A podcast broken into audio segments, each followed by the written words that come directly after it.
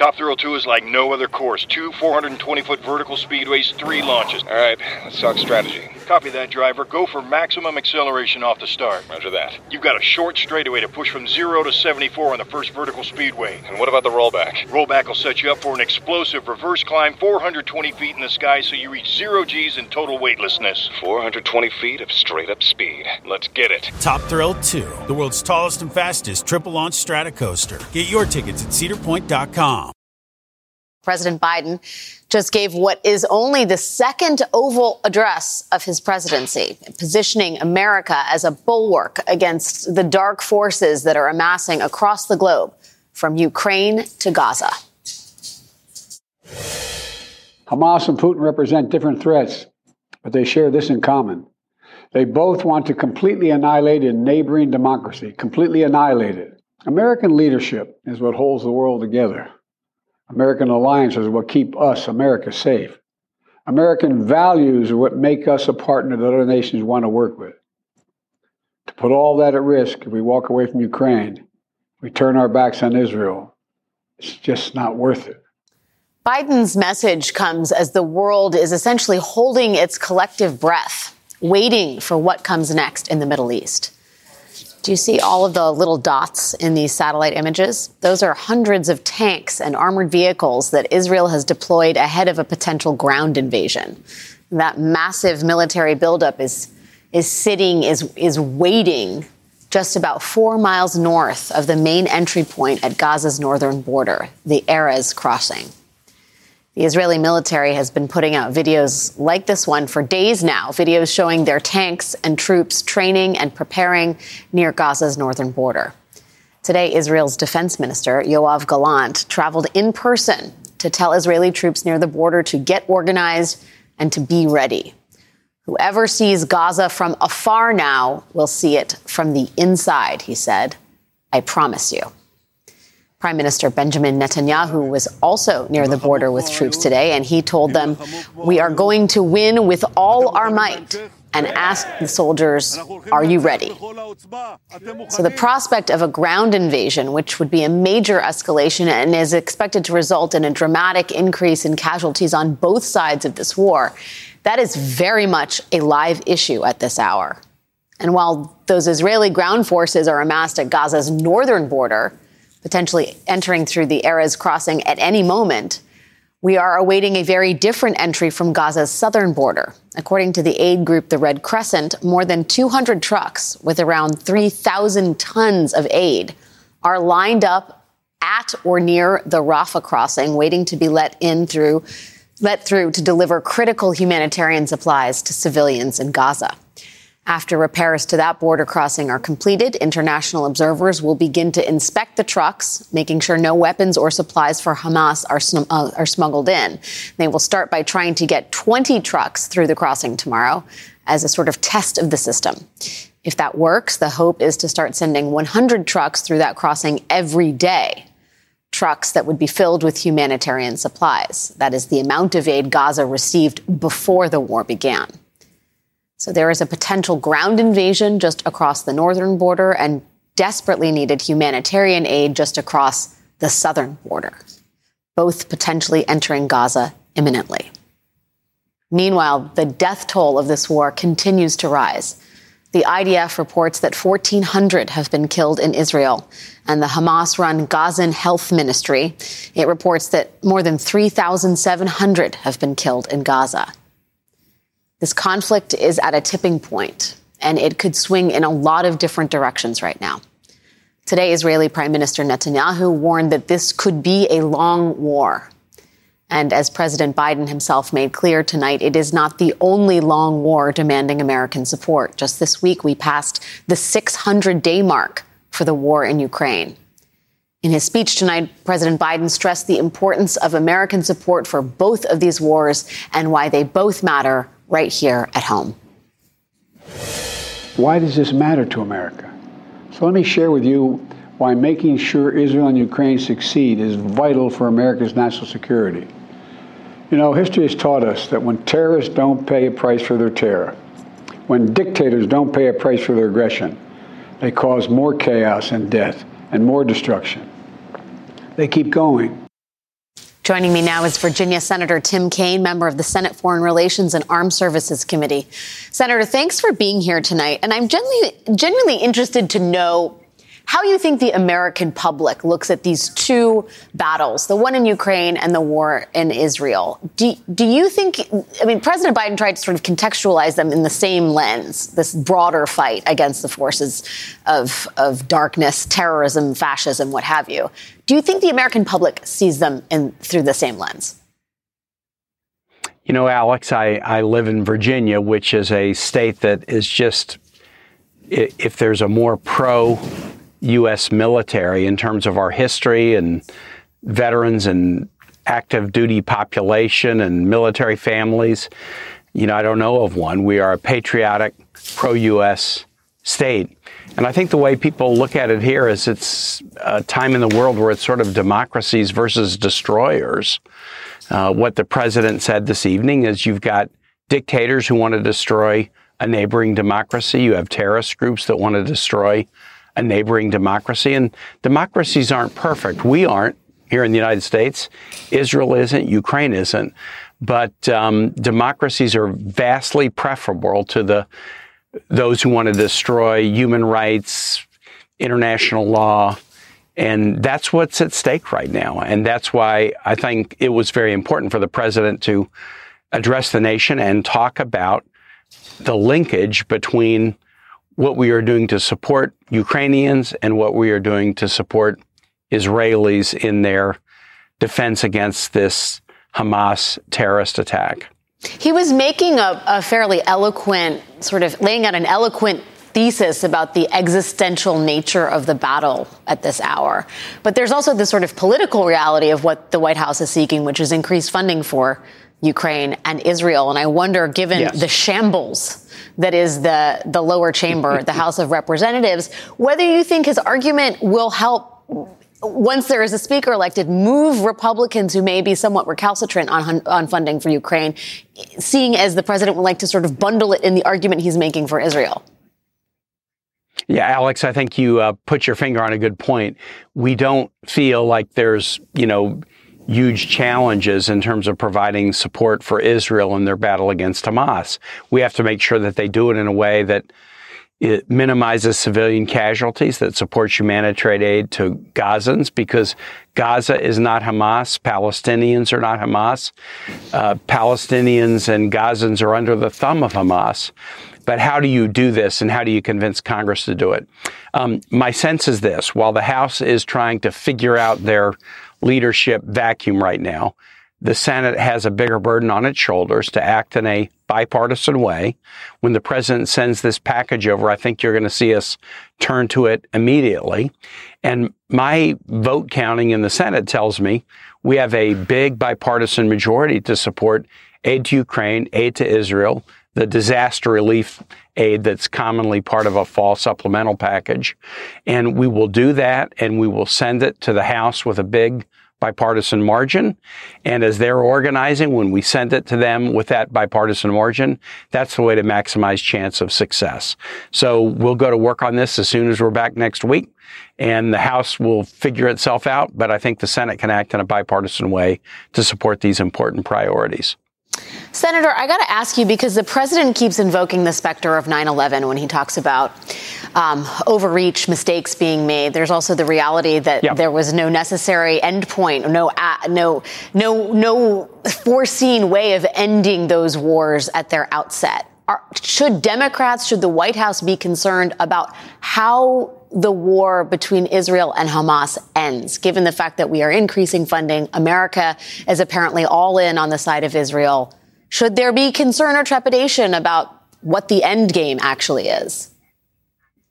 Um, Alex, absolutely. Uh, America's all in in the side of Israel against Hamas, but we have to draw the distinction. Uh, that Hamas is not the same as Gaza, it's not the same as Palestinians. And if there is a lesson from 9 11, it is when you are attacked and you have the world sympathy on your side, make sure that your response is calibrated against the perpetrator of the attack. When the U.S. went after Osama bin Laden or Al Qaeda, we had the world on our side. But when we allowed the mission to creep more broadly to a global war on terror, when we declared war against an Iraq that had nothing to do with the 9-11 attack, we, we lost support. We lost credibility and we unleashed a string of consequences that were bad for the United States, bad for the region, bad for the world. And that's why President Biden went in person to talk to Prime Minister Netanyahu and others. You can provide support from afar, but if you want to look somebody in the eye and say, whatever your emotions right now, and the emotions are completely valid, uh, you do not weaken yourself by being strategic in your response. That's why President Biden went to Israel because he wanted to deliver that message in person. And I think we need to work with our ally Israel to make sure that they take steps in the coming days that make sure that the response is against the perpetrator, but not against the so many millions in Gaza who are suffering under the thumb of Hamas. It is a very, very complicated high wire act right now. Senator Tim Kaine, such a pleasure to have you on the show. Thanks for your time, sir. Really appreciate it. Glad to be with you. You bet. Joining me now is Ali Velshi, MSNBC's chief correspondent and, of course, host of Velshi. Ali, you know, we were just talking with Senator Tim Kaine about the sort of complexity here yeah. for the White House. I want to play a little bit of sound. Uh, when President Biden was doing just what the senator was talking about, sort of trying to urge Israel in the most public fashion to abide by the, the, the laws of war. Let's take a listen to that. If we have it. Maybe we don't. Here's what he said. At the same time, President Netanyahu and I discussed again yesterday the critical need for Israel to operate by the laws of war. That means protecting civilians in combat as best as they can. Is this what do you make of this? Well, so a lot of people just, you know, who aren't involved in wars think what there are laws to, to war, but there are five basic principles in the laws of war, and that is your response needs to be proportional, that you don't as much as possible involve non-combatants, um, and and that you sort of you know do the thing as honorably and with as little damage as possible. I think what what President Biden did when he first spoke after the massacre is he he pledged unconditional support for Israel, which I think calmed a lot of feathers in Israel. Now, as this goes forward, and as we have not seen a ground invasion, which is going to be catastrophic on several levels, including, as Israelis say, for their own soldiers, because urban warfare is just a terrible thing. Uh, this is where President Biden is basically saying tonight, I, have given you the assurances. I'm asking Congress for the money. We told you we're going to have your back on this and the weaponry and the ammunition we need to proceed in a way that minimizes civilian casualties. As, as the senator says, the, the folks living there do not have agency. They do not, they are not picking their leaders. They're not elections. They're not opposition parties. And while it's, it's interesting to say that Hamas is not Gaza and Gaza uh, is not Hamas. Hamas is more intertwined into the lives of Gazans than you can imagine. They are all the hospitals, they are all the civil services, all of that stuff. So this is very complicated. The whole region is complicated. Israel Palestine is complicated. Gaza is complicated. But the Hamas relationship to the 2.2 million civilians mm-hmm. of Gaza is inextricable. That's not, that doesn't mean they support them. It means you, they can't live without them. So if you're going to take out or think you're going to take out Hamas, then there had better be some sort of plan as to what comes next. And that's, you know, something that we addressed as well with the senator, which is what is the logical endpoint of this war? Yeah. I mean, I, I will say what he was saying about Biden's trip to Israel in the context of trying to caution Israel. Yes. It sort of reframes that, right? It wasn't just about yes. showing solidarity yes. with Israel. It was possibly also to say to Prime Minister Netanyahu, behind closed doors, do not violate the rules, the laws of war. Do yes. not overstep this. Do not do what we did in 9/11. And and the other thing we did after 9/11 is if somebody had told us 20 years from now this is how it's going to look, the bad guys are going to be in power, you won't have rooted out the evil you thought and a whole bunch of people will be dead and it'll cost you several trillion dollars, we might have done something else. So that's it's the you can't look around a corner, so do your best to do that. I think President Biden was saying two things. One of one is minimize the the, the damage and the risks and the civilian and two is just think five times about this because you could get yourself into a situation like we did in Afghanistan, where in the end, your only choice was to leave. That's complicated. And a lot of Israelis who are really hurting also understand that, yeah. that if you're not, if you don't have a way of rooting, you know, taking this out by its root, make sure there's a plan to get out because they don't want to end up with uh, a whole bunch of Gazans in what is essentially a refugee camp that they have to. Well, and that's a measurable difference between America yeah. involving itself in wars in the Middle East yeah. and Israel, yes. which is centered in the Middle yes. East. I have to ask you about uh, the president's framing of Israel in the same context as Ukraine in this sort of broader existential battle uh, for and against democracy. You have reported from both of these yeah. regions, and I wonder I'll ask you the same question I asked the senator. Do you think the American public understands these to be the same sort of battles in the same context? I, I had a little trouble understanding it. I understand the president doesn't give a lot of Oval Office addresses, so and he had two jobs to do because you have a, a, a, a Congress that isn't getting its business done, and he needs funding for both things. Uh, and Republicans are a little troublesome on the funding of Ukraine front. So he needed to do a couple of jobs and he needed to explain that the U.S. has resources committed to do different battles it's they're just they're a little bit of apples and oranges, and and I think that's it gets confusing uh, when he did that. I, I, understand what the intent was. He's saying we're doing two, two different things, and we need congressional and American support for it. They're just different. Their their their histories are different. Their causes are different. The underlying effects are different. So I did find that a little confusing, but I I, I got the point he was trying to make. The problem is in complicated, layered things like this, combining things sometimes doesn't get the point across. I think it was, I mean, as much, I think, a genuine belief yeah. in his thesis, yes. but also trying to tackle the matter at hand, which is like, it's we need to get Ukraine funding. We need to we do Israel this all funding. the time on TV, right? We try and put two things into, into one to uh, deal with timing. Never. And, uh, yeah. So always. I get the intent, but it, it was, it was a, it was tough. Well, listen, a lot is going to. We're going to dissect that yeah. that rem- the set of remarks uh, over the course of the next 24 hours. And I thank you, my friend, for being with me thank for you, Rapid so Response. Ali Velshi, host of Velshi airing weekdays, weekends at 10 a.m. on MSNBC. Thank you again for your time, my friend. We have lots more ahead this evening. Former Trump attorney Sidney Powell, the person who famously vowed to release the Kraken in order to hand the 2020 election to Trump, that person is now pleading guilty in the Georgia election conspiracy case. So, what does that mean for her fellow defendant, Donald Trump? But first, who can captain the House Republican Conference? Right now, it looks like no one. South Carolina Congressman Jim Clyburn will be here to help me understand exactly what is happening in the House. That is next.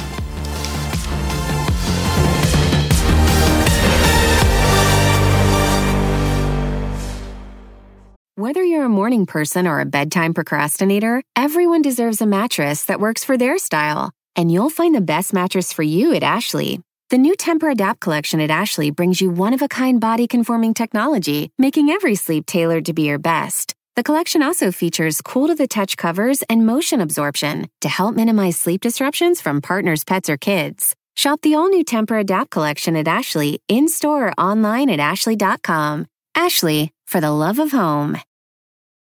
You can start your day off right when you find a professional on Angie to get your plumbing right first. Connect with skilled professionals to get all your home projects done well. Visit Angie.com. You can do this when you Angie that.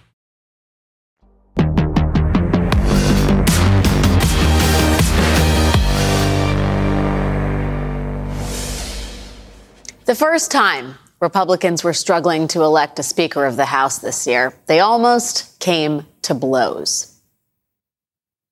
Look at somebody's yeah. holding somebody back. Look at that. Oh, somebody just held somebody back. Stephanie, just look at that. It looks like a fight breaking out on the floor. Republican Congressman Mike Rogers had to be physically restrained from lunging at Congressman Matt Gaetz on the House floor. And if you remember, that was January 6th of this year, the two year anniversary of the violent attack that took place in that very chamber.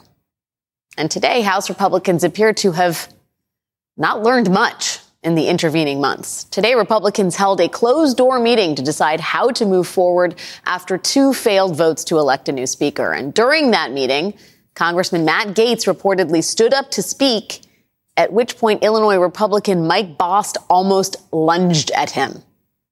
So once again, we've reached the lunging at Matt Gaetz part of the speaker cycle, which I did not know was an actual thing until now.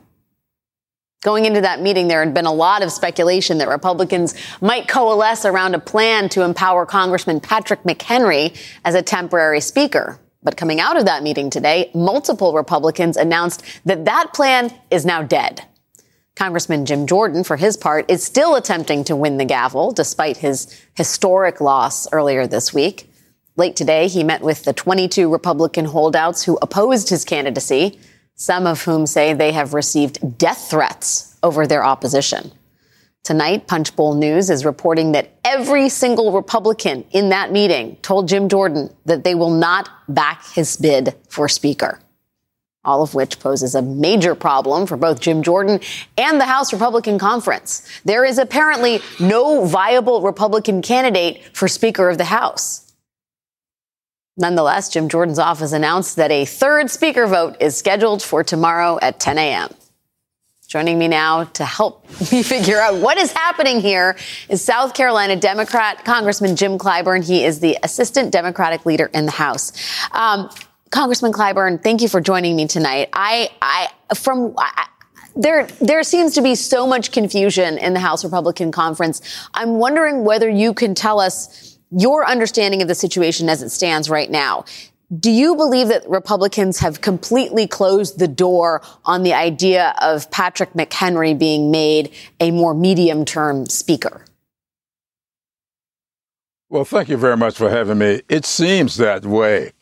And that's very, very uh, regretful. I do believe that the American people are looking to us for civility, for cooperation, and quite frankly, for compromise.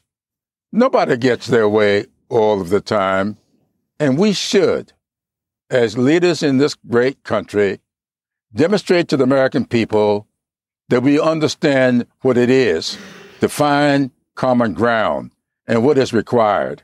Now, they are holding on, my Republican friends, to a rule set, we call it the Hastert rule, that you got to have all Republicans on board and not need any Democrats. Well, that's not the country.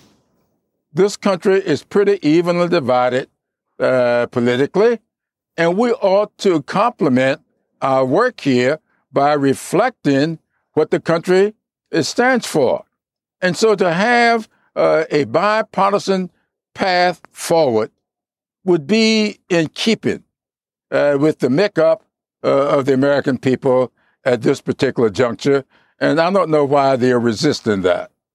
I, I have my, my theories about why they don't want to be bipartisan, but I guess I, I mean, I wonder what happens now. Patrick McHenry has said, if you guys want me to do the business of the House without formally investing me with the powers to do that business, which is to say without a vote, I'm not going to do it. I'm quitting. I'm out of here. There is no plan A here, Congressman. There is no plan B, and there is certainly no plan C. What do you think happens next as far as the House ever functioning again? Well, from what I've been hearing tonight, it seems as if we're going to meet tomorrow at 10 o'clock and there's going to be a vote. Now, I'm told uh, that uh, the vote will be uh, for Speaker, uh, that uh, Jordan will put his name forward again. Well, I'm also told that he's been in the meeting uh, with the 20 or 22 uh, people who voted uh, against him, and they all said they're not going to vote for him. So why would we put the American people through that? Why don't we just do something of a temporary basis on an interim basis? And that's what we need to do. Give Patrick McHenry the authority he needs uh, for the next uh, few months until maybe the end of the year so that he can get us to doing what we need to do. The president just gave an incredible speech to the American people, showing why he sits in that office and demonstrating uh, the results uh, of the uh, meetings he had while in the war zone. And we've got a president going to the war zone who is now sending to us a request for us to do what we need to do to maintain our relationships with our allies uh, across the world, and also to do what is necessary uh, to assist uh, Israel. And we don't have the wherewithal to get it done. That doesn't make sense. Let's put the people of America above our partisan politics and get this done. And let's revisit politics uh, at a later time. I, given what you just said, I would love your reaction to Kevin McCarthy, who today is blaming Democrats for this dysfunction, saying every single Democrat chose to create this chaos. Your response to that? Well, you know, I don't know what Kevin is talking about. You may recall the morning after the Democrats gave him more votes than his own Republicans gave him for his bill to keep the government open. That was not our bill. That was his bill. And we gave him more votes for his bill than he got from his own conference. And then he goes on television the next morning blaming Democrats for wanting to shut the government down. For some strange reason, he seemed to be living in another world.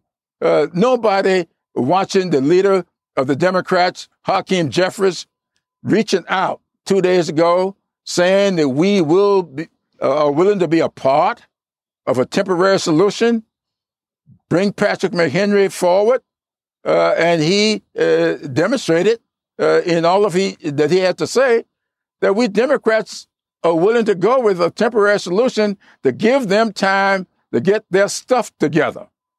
It seemed to me that he ought to be grateful for that, but they seem to be uh, ungrateful. Yeah, ungrateful probably being a bit euphemistic, kind of generous using that adjective. Congressman Jim Clyburn, Good luck to you, sir. Good luck to us all. Thank you for your time tonight. Thank you very much. We're going to need it. you sure will.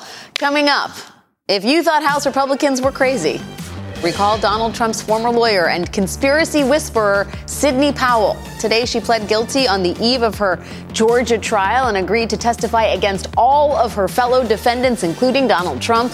What it could mean for the 45th president, that's next.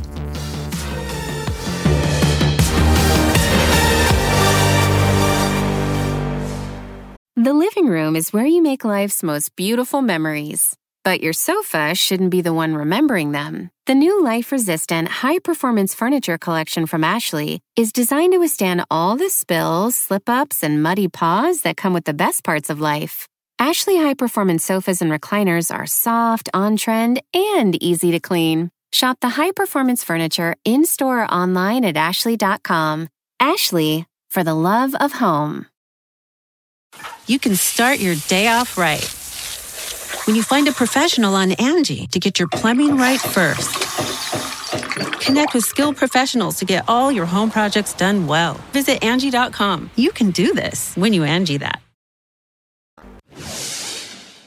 Like I said, we were all kind of laughing. She was, he was, the phone was on speaker, but she was, we were muted, so she couldn't hear us. And, um, you know, he said, like, this does sound crazy, doesn't it? Um, and I think I said, yes, yes, it does. That was former White House aide Hope Hicks testifying to the House January 6th committee, recalling when President Trump concluded that a certain woman's claims about the 2020 election sounded crazy.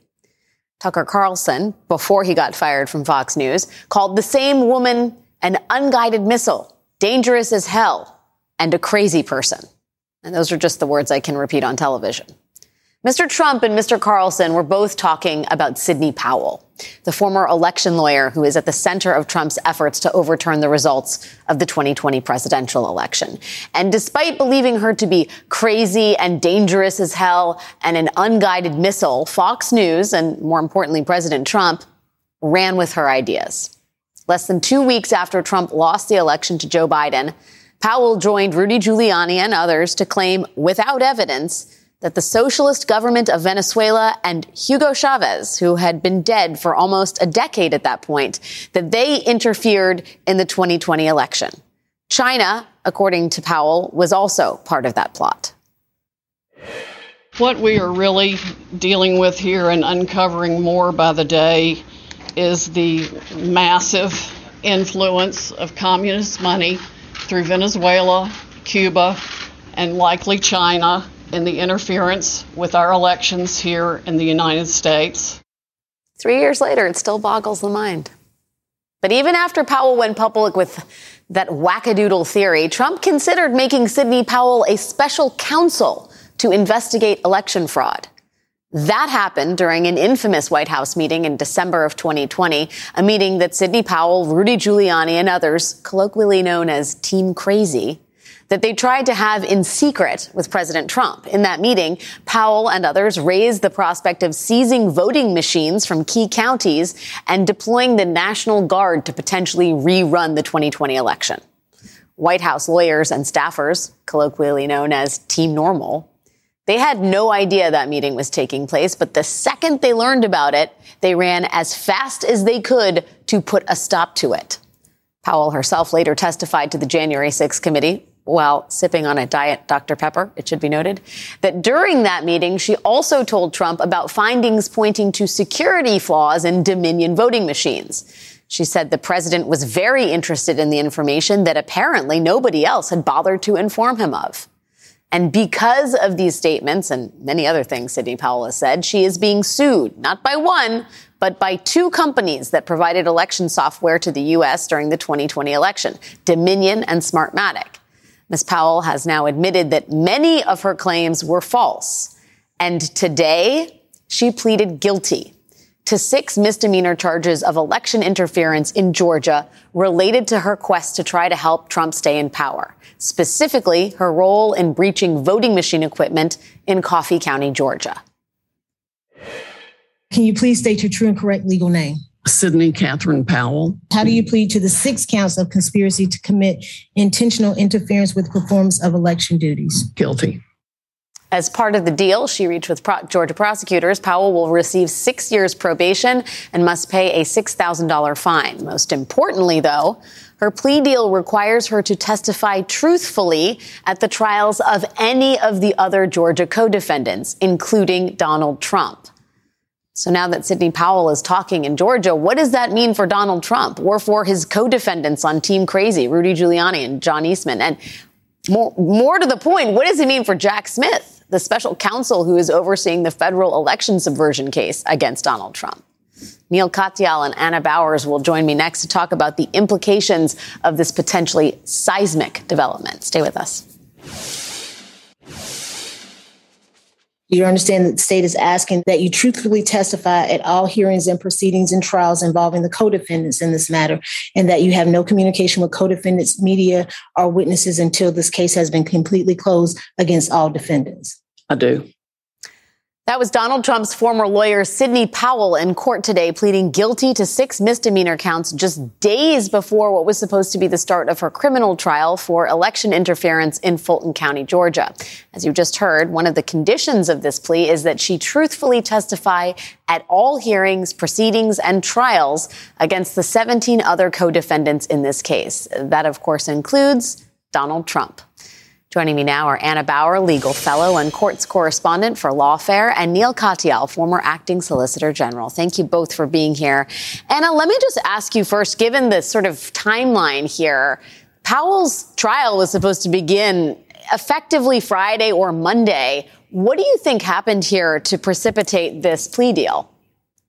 Right. So we are on the eve of trial. Ken Chesebro's trial, of course, is still set to start tomorrow as 450 jurors are set to come into Fulton County to fill out their jury questionnaires. And it's not unusual for defendants to, you know, settle or, or, or strike a plea deal on the eve of trial. So in some sense, this isn't all that surprising. We saw earlier in the week that after weeks of Sidney Powell arguing that she, you know, didn't have anything to do with the allegations related to the breach of voting systems in Coffee County or that it was authorized if she did. Judge McAfee handed down a series of orders in which he uh, struck down some of her arguments that she'd made to dismiss those charges based on, on those types of arguments.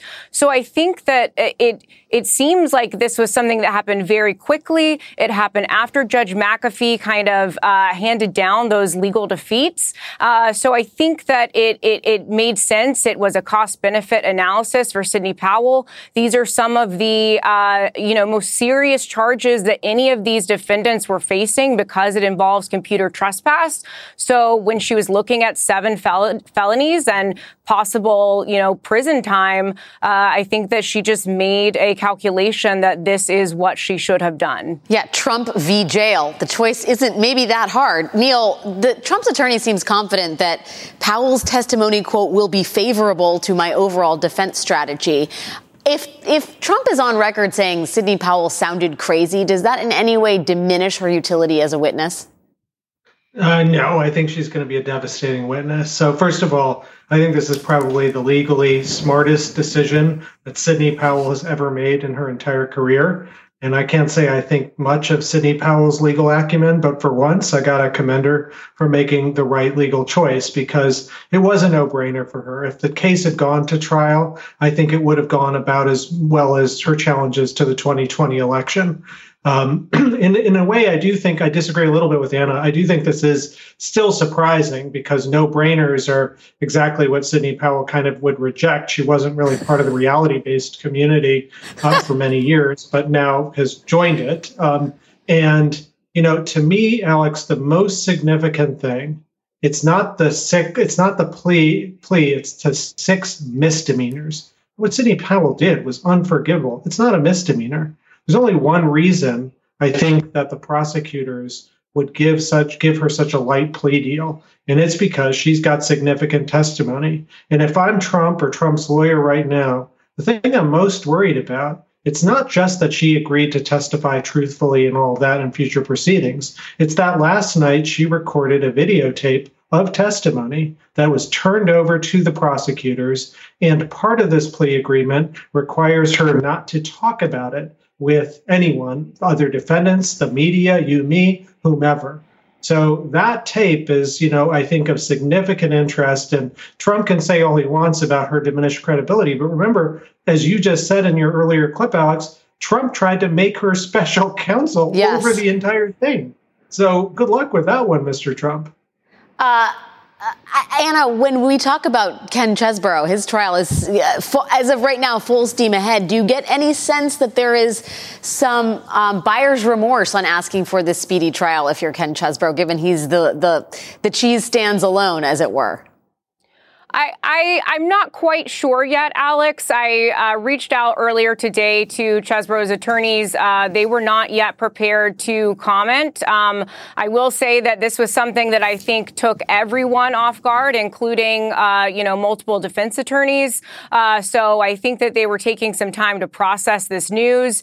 Uh, but you know, Ken Chesbro has a very different case th- than Sidney Powell did. Um, he had previously asked to be severed from. Sidney Sidney Powell. He wanted to stand alone. And indeed, the cheese is now standing alone. And, and I think that there's, you know, potential upside for him there because uh, some of the more uh, uh, uh serious allegations about Coffee County uh, will maybe have less of a spotlight in this upcoming trial. So maybe he can try to uh, minimize, you know, the seriousness of that it, now that he's no longer standing next to Sidney Powell. but, you know, I, I, all is quiet in terms of that legal team uh, mm. at the moment, and we're all kind of wondering, you know, uh, where they'll go from here. What is this? How does affect? How does this affect Jack Smith's case, Neil? She's one of the unnamed co-conspirators in that case. Yeah, I suspect very much Sidney Powell tried to do a global deal with the local and federal prosecutors. You'd almost, in every circumstance, want to do that. And I suspect Jack Smith said no. And, you know, we're just reading the tea leaves here, but probably the reason is Smith required her to plead guilty to a felony. And that was something the Georgia prosecutors weren't, uh, weren't insisting upon. Now, anything that she says in Georgia, including on that videotape or in, in future uh, proceedings, Jack Smith can, of course, introduce. So there's a way in which Jack Smith gets to have his cake and eat it too, um, should he decide to go after her, um, as I suspect that he will. So I think one thing to worry about is just kind of where Powell's testimony will go. But another thing, if you're Trump, that you're scared about is is this now the start of a domino effect? I mean, we know in conspiracy cases, I wrote a whole Yale Law Journal article about it, how once one person starts to plead and flip, others generally follow. And there are 17 others that may follow.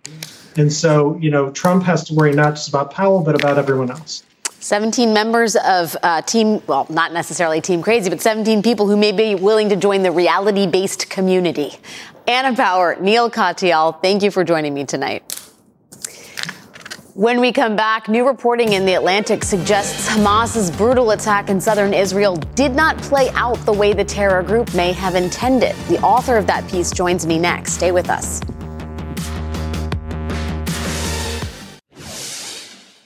According to new reporting in The Atlantic today, Hamas may not have had a plan for the extraordinary hostage situation it now finds itself in. Quote, a hostage taking manual that was recovered in the aftermath of the Hamas attack suggests that the group's hostage taking on October 7th did not go according to plan. The manual suggests that the group at first intended not to spirit all of them into Gaza, but instead to take them hostage where they were found inside Israel, possibly for a protracted standoff. We should note that MSNBC has not seen this document. The Atlantic reports it obtained a copy of the manual from an Israeli defense official. Joining me now is the author of that new reporting, Graeme Wood, staff writer at The Atlantic. Graham, thank you for making the time. I found this fascinating. I wonder if you could elaborate on what exactly it appears Hamas may have been planning for vis a vis the hostages.